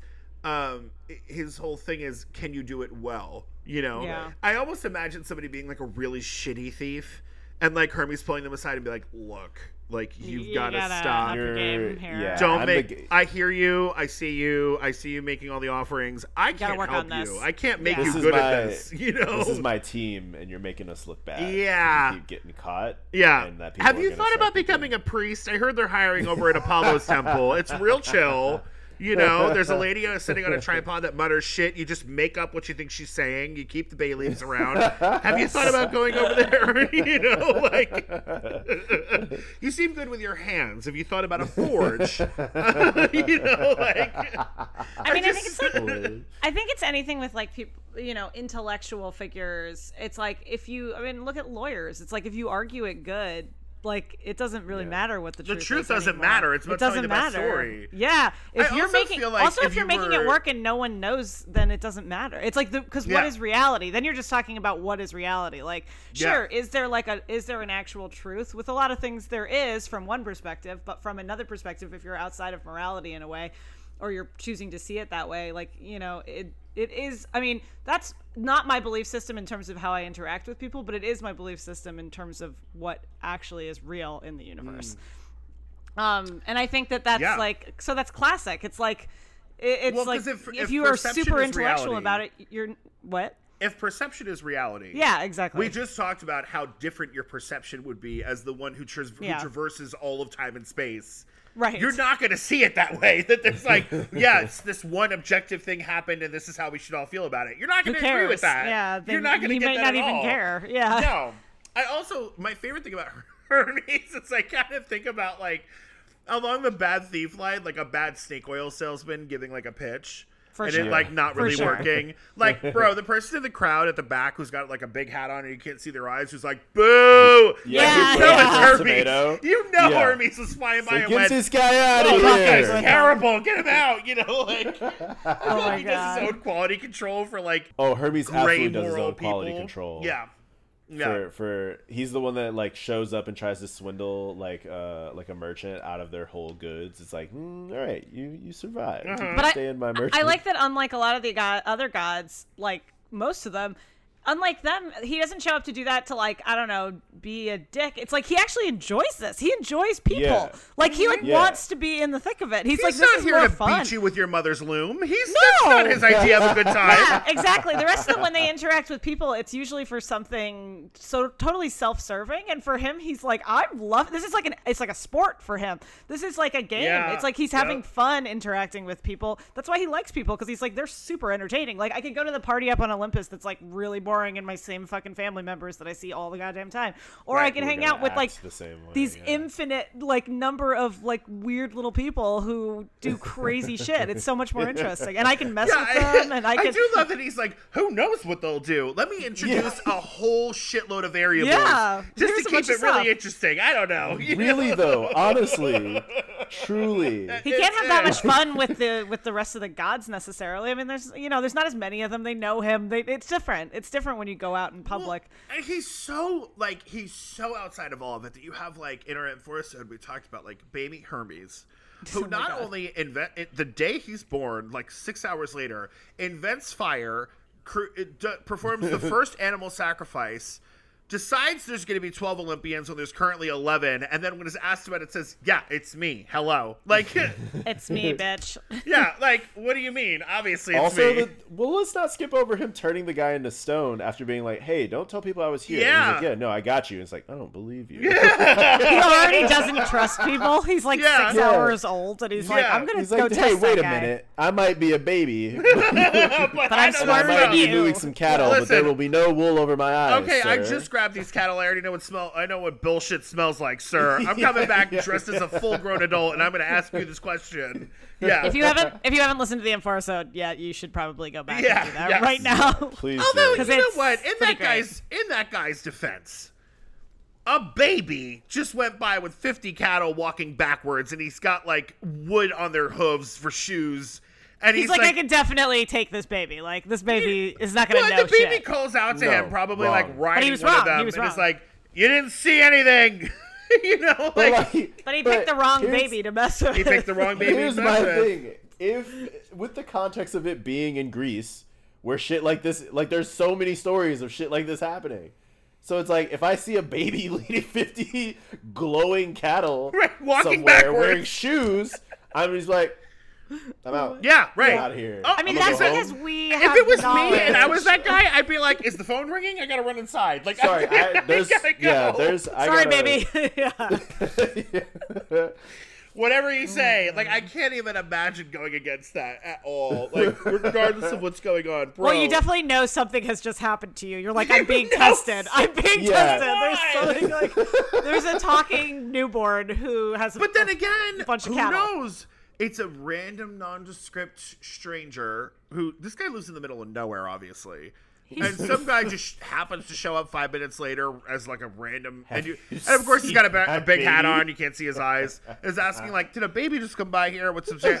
And you're like, I think there's a little bit of bias, maybe that he's like, well, okay, if one of them yeah, is a okay, god, there was a baby. Yeah. if one of them is a god and I don't want to get immolated, which one should I bet on? The seemingly reasonable adult that just showed up is maybe it. You know, like I don't know. I don't know that baby. The baby just stole the cattle. You know, like That I don't baby know that baby really, anything. really shady. That baby threatened me. It was like, you know, did the, the knife across the throat gesture if I talked. Like, I don't like that baby. That baby's wild. hilarious. From Oh birth, just putting people in uncomfortable positions. That's it. Like that's it. Gray This is why we areas, love gray, gray moral areas. He's introducing them as soon as he shows up on the scene. That's it. Oh my god. Oh no, now I'm involved. Just I- really randomly, the we talked about pe- uh, not pets, animals that are sa- sacred to him, Mm. uh, and hawks came up. Uh, one thing that I do know about that is uh, it's a specific type of hawk. Mm-hmm. Um, it's one that fishes in that area. Yep. So it's like one of the more intelligent species of hawks, which I think is hilarious that that's the one that gets uh, associated with him. 100%. Because I know I know we keep talking about bird intelligence on this podcast. that is that is a long running theme for us. Why? Yes. But one of the What do you mean ways why? that we, This has come up as, before. It's the owl Vince- thing. I know. It's Vincent Vince the owls. I keeps trying to allege that owls are not smart, and we have to defend their integrity and their and their dignity every fucking Everyone time. get in the comments. Everyone get in the comments. Check the tapes and get in the comments. Go back, rewind. Well, well played, lying in this episode about Hermes because that was a lie. Yeah. Oh, on theme, on theme. Um, Yeah. But as we know, bird I lied when I said your hair looked part- good. Oh, shit. Well, now we're just being mean. No, your hair does. I have no morality, bitch. no, your hair looks great. Thanks. Yeah. Um, but yeah, no, the way that bird intelligence, for the most part, that we know of as of recently, uh, is determined by like their ingenuity as the way they find ways to gather, like gain food Yeah. and adapt to like their surroundings. Um, and so I think about, and then taking that to a hawk, and then thinking about Hermes, and it's like we think about birds that adapt to living in the city where they like learn to build nests in different places. They learn to get food from different places. Like that's like way cooler than just like them adapting to an environment. Like they are literally watching something go from like like the context of like the wood. Like i imagine like the hawk seeing like people dirt people living in the woods to like these acropolises Yeah. and like how that affects the way that they move around and like gather food Yeah. and like like fishing becoming a thing, right? Yeah. Changes the way a fishing hog did. And so it's like uh, thinking of like a rather intelligent bird uh, watching all of that, um, and then like us watching them, um, and Yeah. like what we learned from that, and like And also, why- don't forget the role that they could then play in divination. The meanings that we would then assign them and be like, what does the appearance of that bird mean? And some of them are Right. straightforward. A vulture. A vulture eats dead bodies. Eats, we yeah. okay, war is coming. You know, but Yeah. like, oh, it's that really clever hawk that gets the fish out of the river. Yeah. I guess Hermes is coming. You know, like Yeah. right? But then for us to think like, oh, I'm a more intelligent creature than that bird, but that bird just figured out a tool. Like that's Yeah. like inspiring for us to watch. Like, oh, even like the like, you know what I mean? Yeah. Well, there's Like, so uh, many examples of ancient peoples creating their tools based on watching animals Oh, for Yeah. operate sure. and being like, well, their beak does this. I could create some wood to do that. They were like Right. literally You know- built for that. So all you have to do is watch them and be like, Is why do they have this pointy thing on their head that is like this is helping them so much? Shit, I need to do that on a bigger scale. Let me make a thing. One of the common Because we're just soft. We're just we like have. soft skin bags. We're not. Yeah, we are. We're terrible at living. Every time that I think stuff. about this, I'm like, I cannot believe. And uh, just so everybody is clear, there was an absolute moment where we almost went extinct. We were down to like they think maybe ten thousand humans, um, and it's Oh, what wow. uh, I believe it's what catalyzed, like what caused the emigration from Africa all over the world, Hmm. um, because uh, like uh, climate conditions had gotten to the point where it was like like it we got to go find some more places. Yeah. Yeah. And so the thing is, is that um, one of the things I think is like so. First of all, obviously, there's several other human species who did not make it. Um, Yeah. That we know, like had fire and Yeah. tools and possibly a religion didn't. and didn't make it. Um, and so the fact that what? I said rip. Yeah, What's rip. the pepperoni to those? That's said it. rip to like our great great granddaddies. Rip Neanderthals, man. Rip. Yeah. Rip yeah. Neanderthals. Yeah. But like the fact that, you know, I always, you know, people are like, oh, humans are, you know, the apex predator. And I'm like, the apex predator, have you seen, uh, half the animals in the human kingdom are born and they immediately can walk. Like, have you seen Yeah, yeah. Yeah. Like, have you Can't, dude. seen I mean, an infant? only like, like immortal humans can't do anything when they're a No! baby. We're not starting businesses. No, what? No. So it's You so just lay wild there. to think that, like, what? So, but the thing that I think is so wild is like so much of how we got to where we are today and we're able to survive anything was by observing and learning from animals and adapting. Yeah. I mean, there's foundational to all human peoples across the earth was watching animals and seeing what plants did they avoid. Of course. That's how you knew what was poison. We're They- at least you know, smart enough to know to do that. Some they're not us, like- avoiding that bush because that's just the know. juiciest, most delicious berries in the forest. Yeah. they're not going near it because you'll drop dead. 'Cause you'll die, yeah. yeah. I mean, that's that's totally a thing. So it's wild. Like, but then I I- then I get a little more in my head. and I'm like, well, what about the ones that aren't poisonous to them, but they're poisonous to us? Like, foxglove will fucking paralyze you and kill you. I guess you had Um, to find out by trial and deers, error. Deers munch that shit for a salad. Yeah. They love that shit, and it doesn't affect them at all. So I'm like, okay, some of it was observation, Some mistakes some of it were was made. trial and error. You know, Yeah, like, some Well, some what of it it. is. I mean, even in that though, right? Like watching the deer eat it, and then someone hunts that deer, and they start getting sick. You're like, oh, okay, maybe we should avoid like these. that deer could be eating it. some- Yeah, yeah, Whatever they're eating, shit. it might be bad. Yeah. Um, yeah, and which all of that process, yeah, totally checks out for like being like Hermes inspired. Yeah. Yeah. Like, how do you start to teach? Like even in teaching, well, right? not you have just to teaching. gradually move it's up. it's both sides though. It's teaching and adaptation are both like Yeah. core Hermes shit. You know what I Totally. mean? Yeah. The Yeah. adaptation part is really cool to me. That's one of the things I seem I like about him and his sort of whole thing. Something that I love about him is that it's adaptation for almost like the satisfaction of curiosity and not Very much adapt or die. You oh know, no, like no, he's, which he is- wants to adapt. He's like, let's is do a new thing. Yeah. Yeah, adapt or die is the essential truth of like existence. you have to do You that. know, That's- but like he has fun with it. You know, he's like, why not? Yeah. Why He not probably doesn't create a even need to adapt that much. He's just having a good time. No, he's just bored. He's just Yeah, bored. He's like, bored. fuck it, it's man. like- I'm immortal, but like, I got, I'm, uh, you know, I got to pass the day somehow. I got born eight hours ago. Time to fucking do some more shit. you Yeah, it's been fucking like what a boring day already. I better do some more stuff. It's like you've been doing stuff nonstop since you came out of the womb. This is a being who has not witnessed a sunset yet and has already Nothing, gotten and is to already be an. Olympian. You know what I mean? Like, holy Yeah. shit. I And also it's like, like- want there to be a fucking reality show like Growing Up Olympus. You know, like oh my god, yeah. it Would be so good, so, so good. good. God. Where they do the like Oh. the confessional videos, and they're like, oh Yes. "Oh my god, oh my god, Yes. yes. Aphrodite is so annoying today." Yeah. Oh my god. she borrowed my dress and never Hermes gave it is the back. camera person. Yeah. like Yeah. Hermes is the one behind the camera, And also the occasionally is just, producer like, that, like- commentary. Yeah, Yeah, and producer he's always like reaching his leading hand in with different things. yeah, he's like moving the it's like, moving stuff around. Yeah, Yeah. I like that we're doing we're doing all these wild gestures at each other, but no one can see. Nobody, We're no. definitely like we're doing No. this this part with our hands. So Yeah, you fill know. it in. Fill it in with your mind. You guys still don't know what Vincent your- Vincent looks like, but it keeps me up at night, and I promise you, it's the most horrifying shit I've ever seen. Oh my god! So Uh, yeah. obviously, we could talk about Hermes all day, um, but we we do have to keep this at some point to like an editable affair. So um, You keep talking about it. After you listen to this, just talk to Yeah, someone you else, should just keep to talking keep the about that's the conversation spirit of going. Hermes. That's Yeah, spirit of exactly. Hermes. Oh, just keep talking he would forever. want you to. Yeah, Yeah. that's it. Start your own podcast. That's it's it. like you know losing the game. Like it just keeps happening. You can't. Do you know what the stop it from perfect example of this is? So my husband Eli, when he, who you've all heard about now, remember when Eli w- listened to the first episode of this podcast, and I kept Oh, texting yeah. 'cause- to see Yeah. because we were all seeing like how people liked it, like our close Yeah. people, and I texted you. It, it took us. I think three and a half hours to listen to the first oh episode because he had to. Co- he wanted to say something about everything and continuously paused it. Like was Yo. having so much fun, but he couldn't stop pausing it. And I eventually I was like, please, please, just listen.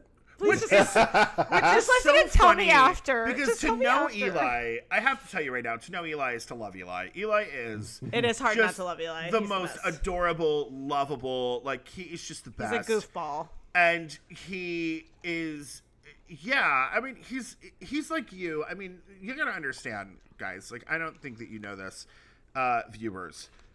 Daphne and eli are they look like a pair of supermodels who got into Not on Zoom. some sort of like I don't know um, weird Russian carnival that and like they they they've done some crime in the past to make their way and like you know they've got a Bonnie and Clyde vibe but also like you know they'll welcome you over for a family dinner. They're great. I absolutely adore them. I'm very happy I know them. But- um, I will say I feel a butt my- coming. no, just one of my favorite things about about Eli is that like Eli is the kind of person who would do exactly what you just said. And I know me because I'm an Aries, I would be like just be a fucking uh, co- like just join, do an interview. Come on, just like get on an episode. he would shit his pants. He would hate the idea of coming on the show.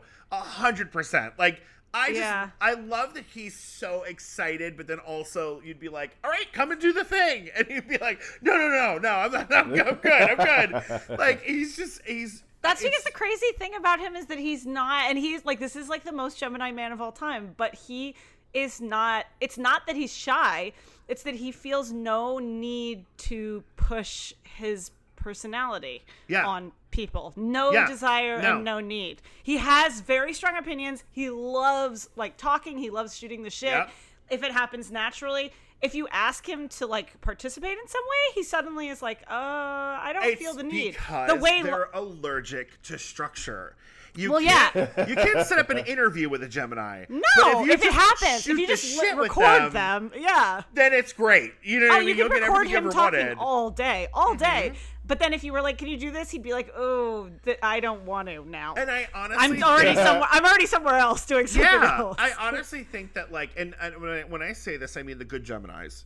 The good Gemini's are allergic to performative bullshit. Yes, absolutely. The bad 100%. Gemini's make their entire career and life Yeah. out of performative bullshit. like that's the dividing line for like the, the good and the shitty Gemini's.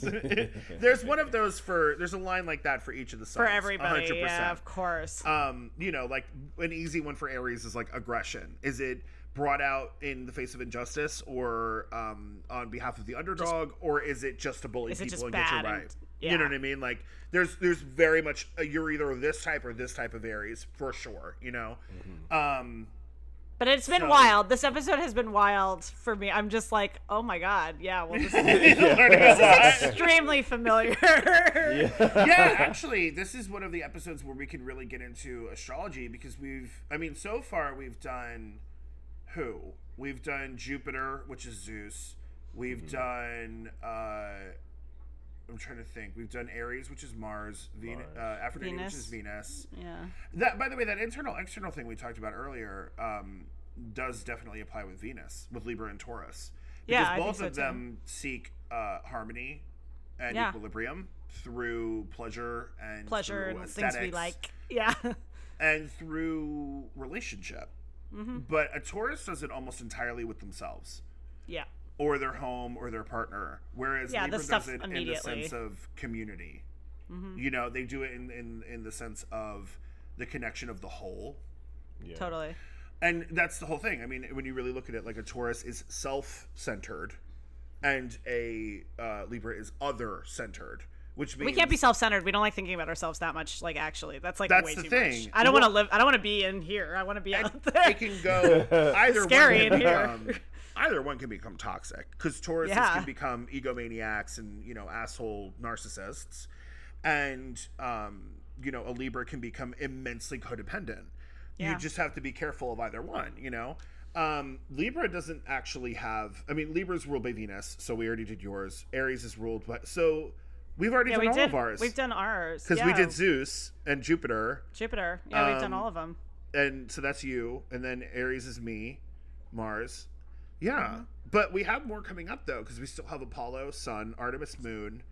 Uh, we would have to do a whole thing on. Well, Saturn's gonna hundred percent come up with Demeter Yeah. because Yeah. Demeter is a is a very heavily linked with Saturn goddess. Right. Um, so that would be a thing too. And then we Yeah, 'cause have then- we already obviously did Neptune, we did Uranus, and we did Pluto. Oh, we did Pluto. Yeah. Yeah, so even the modern planets got done. Yeah. Um, and then there's other ones too that are like actually major asteroids or dwarf planets. Juno is a really important asteroid in astrology, and of course that's Hera. Yeah. Yeah. Um, and then Ceres. A lot of people don't know this. I just like when I don't even we don't even need to include this in the podcast, but it's something that like irks the shit out of me, and I always like I feel like this is one of those like one of those hills I'll die on. Like if I'm in the room and this is said, I have to fucking get up and give like a fucking TED talk. Um, Pluto is a planet.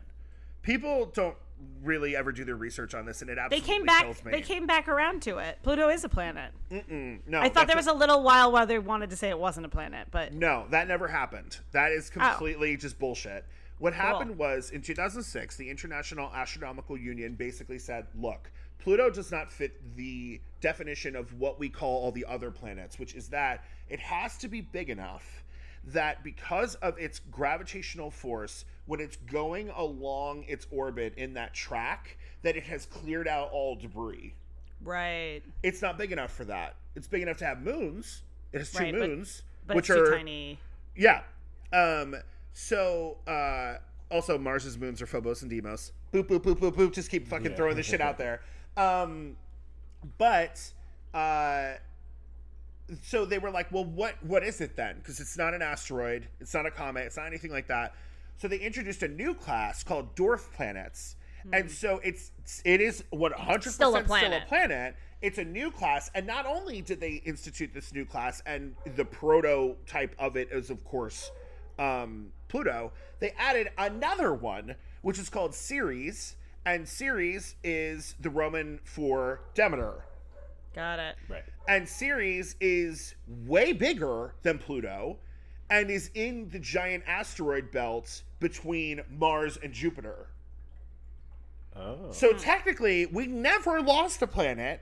We Got gained a planet and Yeah. then fucked up the news story. And I'm Yeah. like, you fucking assholes ruined everything. That to this day, 15 years later, people still don't know the whole story.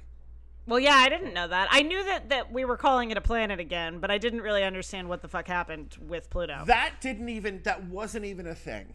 Yeah, the whole I guess we're calling it a planet again wasn't yeah, even a thing. because it was always a planet. But I, the uh, but I, initial ruling yeah. stands and has not changed. yeah. right. I don't know, but I guess everyone just got wise to what you're There saying, wa- like no, years yeah, there was later. like a was there like- was like a four year difference where everyone was like, "Oh, I guess we're calling it a dwarf planet now." Right.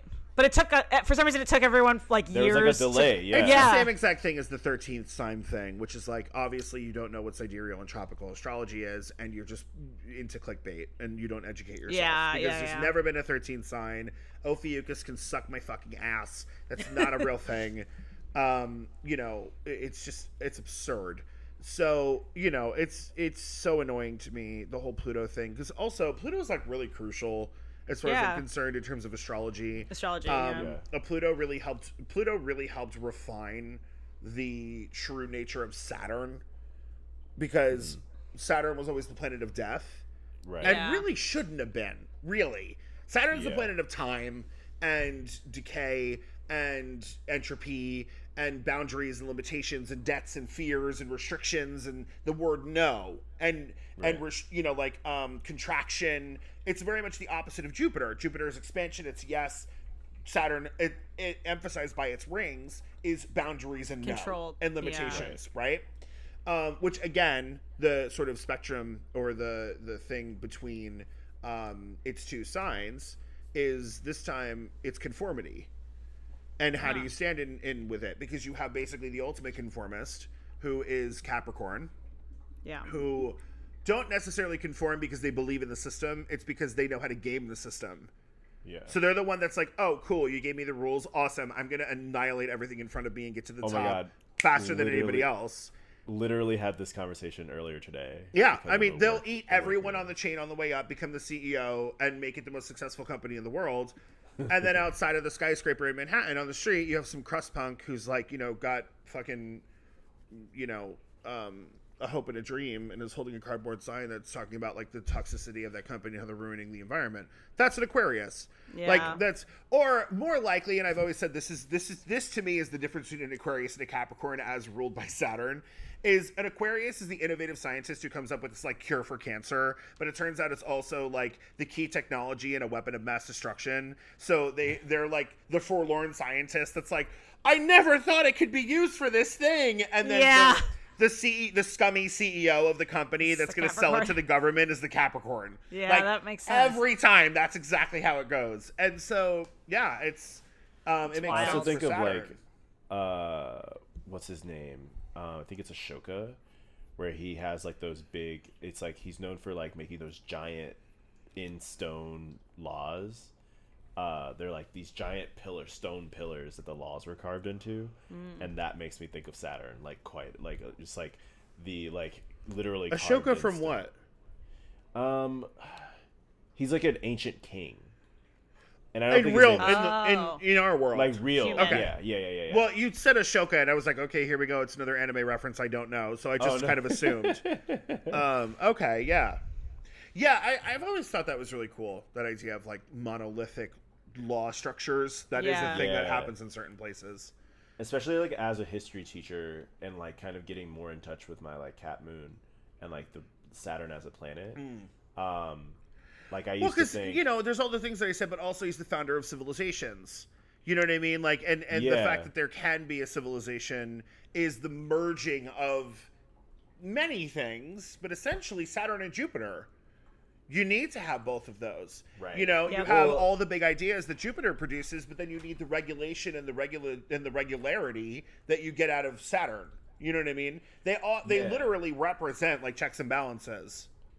yeah also it was ashoka so i was yeah the rock edicts is what they're called but Okay. um Oh, yeah i used cool. to kind of categorize like sagittarius like the jupiter energy is where the creativity for my like lessons like to make them fun comes from and saturn the capricorn is what makes them actually structurally work uh, so that they're not all over the place but as i've like Well, the idea kinda in your head is Jupiter.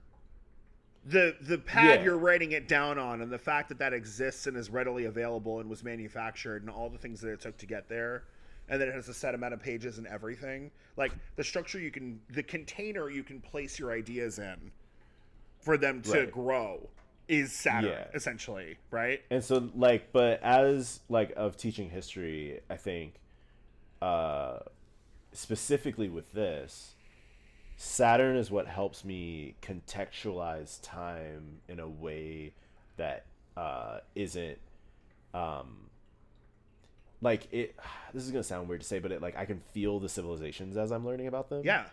as a result of like i think my interaction with like saturn as being like a capricorn moon. But Saturn, i guess like i can is feel the only like- one that could do that though because if you think about it they all have their toxic side right?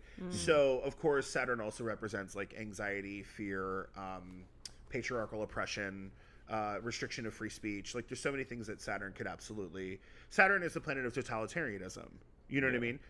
But jupiter's the planet of late stage capitalism.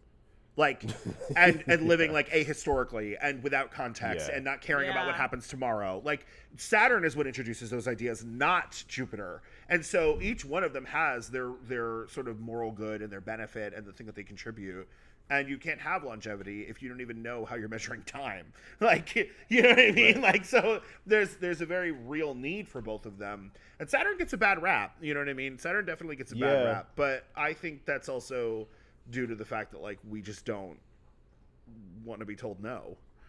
Yeah, Yeah. and like I, I think, even if it'll like, save our life. We don't want it. We don't don't tell me i can't do it you know? And that's the big thing is like thinking about restriction and thinking about boundary, and one as keeping things in versus keeping or like keeping things out. Um, in terms of just like I don't know, that's been like my whole thing with like thinking about Saturn recently, um, is like kind of not being as scared of it uh, as I was because that fear kept me from trying to understand it. Well, I think there's a difference between how we all initially start dealing with boundaries in our life, which is usually Yes, for sure. the wall of Jericho, right? Which is impenetrable, and then when it falls, you're fucked. You know, Yeah. and so we all. It takes a long time for us, on a good day, to learn how to have permeable boundaries where Healthy you can actually communicate. yeah. Let people in, let people back out, you know, and not have Yeah. it be an all or nothing situation. Yeah. And I think the initial urge of Jupiter is borderless, Yeah. and in Saturn is build a prison around yourself. Yeah. You know what I mean? And so Yeah. you have to find the kind of mediating line between them. You do. You know, it just is what it is. And Mercury Yeah, is a great teacher of that. Mercury is a fabulous teacher of that because honestly, wherever Saturn, wherever Jupiter needs inspiration, it's usually from the grassroots effort of someone small, and that's Mm-hmm. Mercury inspiring, like on the micro sense. And then you have the other side, which is wherever Saturn gets too restrictive, you have Mercury coming in and subverting it. That's my 3 Mm-hmm. There it is. Yeah. So I think it makes a lot of sense. Absolutely. Um. So that was fabulous. Uh, This I'm was gonna. a fun I'm one. hopefully gonna be able to edit this. Yeah, we talked about so much. We stuff. talked about There's, so much there's stuff. probably a couple chunks where we're just less exciting, maybe. I don't know. Yeah. I think don't it, know. if if we had got like it doesn't really have anything to do with Hermes other than just like April Fools and tricks. If we had like released on April Fools, it would have been funny to like release this episode in like four different parts. Just to This be is our new format. Each one is Yeah. 27 minutes. Yeah, we, re- we released eight of them. It would be like a Shane Dawson documentary. Yeah, it's like here's Yeah. four of these. Yeah. Episode 1.1, 1.2, Are you following along? Are you 1.3, listening? and 1.4. Yeah. Keeping up with us. um, so thanks a lot, everybody, for tuning in. I mean, I'm gonna do the best I can to edit this just between us, but like, I feel like this was such a good conversation. It's a It's lot a really like, fun one, too. It's a lot like the Hestia episode where we suddenly got Yeah. into like, whoa, like what is all this shit? You know, like Yeah. I don't know. I think it's. I'm gonna edit it the best I can, but see if there's what, a little what extra, with. I yeah, might keep I it. think it's okay. Especially because our fucking Ares episode barely broke an hour. Like. It Yeah. was quick. Like it, it was great. We got to the point. We did what it was we good, wanted though. to do. Yeah, yeah. There was It It's very direct. there was not a lot of navel Not a lot of chatter. you know. so, all right, cool. Well, thanks everybody for tuning in to another episode of When God Was Queer. We absolutely love doing it, and we love you for tuning in. Uh, if you want to get a hold of us, you can shoot us an email to when God Was Queer at gmail.com. You can get a hold of us on Instagram, Yeah, and retweet us. TikTok, and Make us a possibly. Twitter at Make When us God a Was hashtag Queer. so I can interact Hashtag. with people. Um, yeah, if, if there's a hashtag when God was queer that we see start going all over the place, then we'll definitely do what we got to do. Um, I am not a Twitter person. I've tried Neither am I, times, so- and I yeah Yeah, I it's, twittered the my mustache. it's Vince's territory. yeah the, the lawless land of Twitter. very mercurial, very mercurial. Yeah, indeed. Um. So yeah. So if you uh, the the other thing that you can do is you can uh, tell us what you think, or a joke, or a dirty limerick in a voice note. Uh, go to anchor.fm slash when God was queer and give us your best uh, Aphrodite impression. Uh, Daddy. Hi everybody, it's me, it's Aphrodite. you should reach out to us on social media. We just love to hear from you. Hey. Um, so other than that, it's time for our cacophony of queerness. Uh, everybody can scream along with us. You're either gonna go Gemini and screech like a fucking banshee and probably get bored and not even finish it, or you're equally, gonna do a Virgo, very equally regimented, distanced, compartmentalized, equally Yep, toned. even organized. toned. To the rhythm. Or- yeah. yeah. yeah. yeah, four by four beat. Here we go. Um, uh, so be gay, Be gay. do crime. The gods are, Gods always, are always watching. watching. yep. Jesus Christ. it okay. Uh, bye. And there she blows.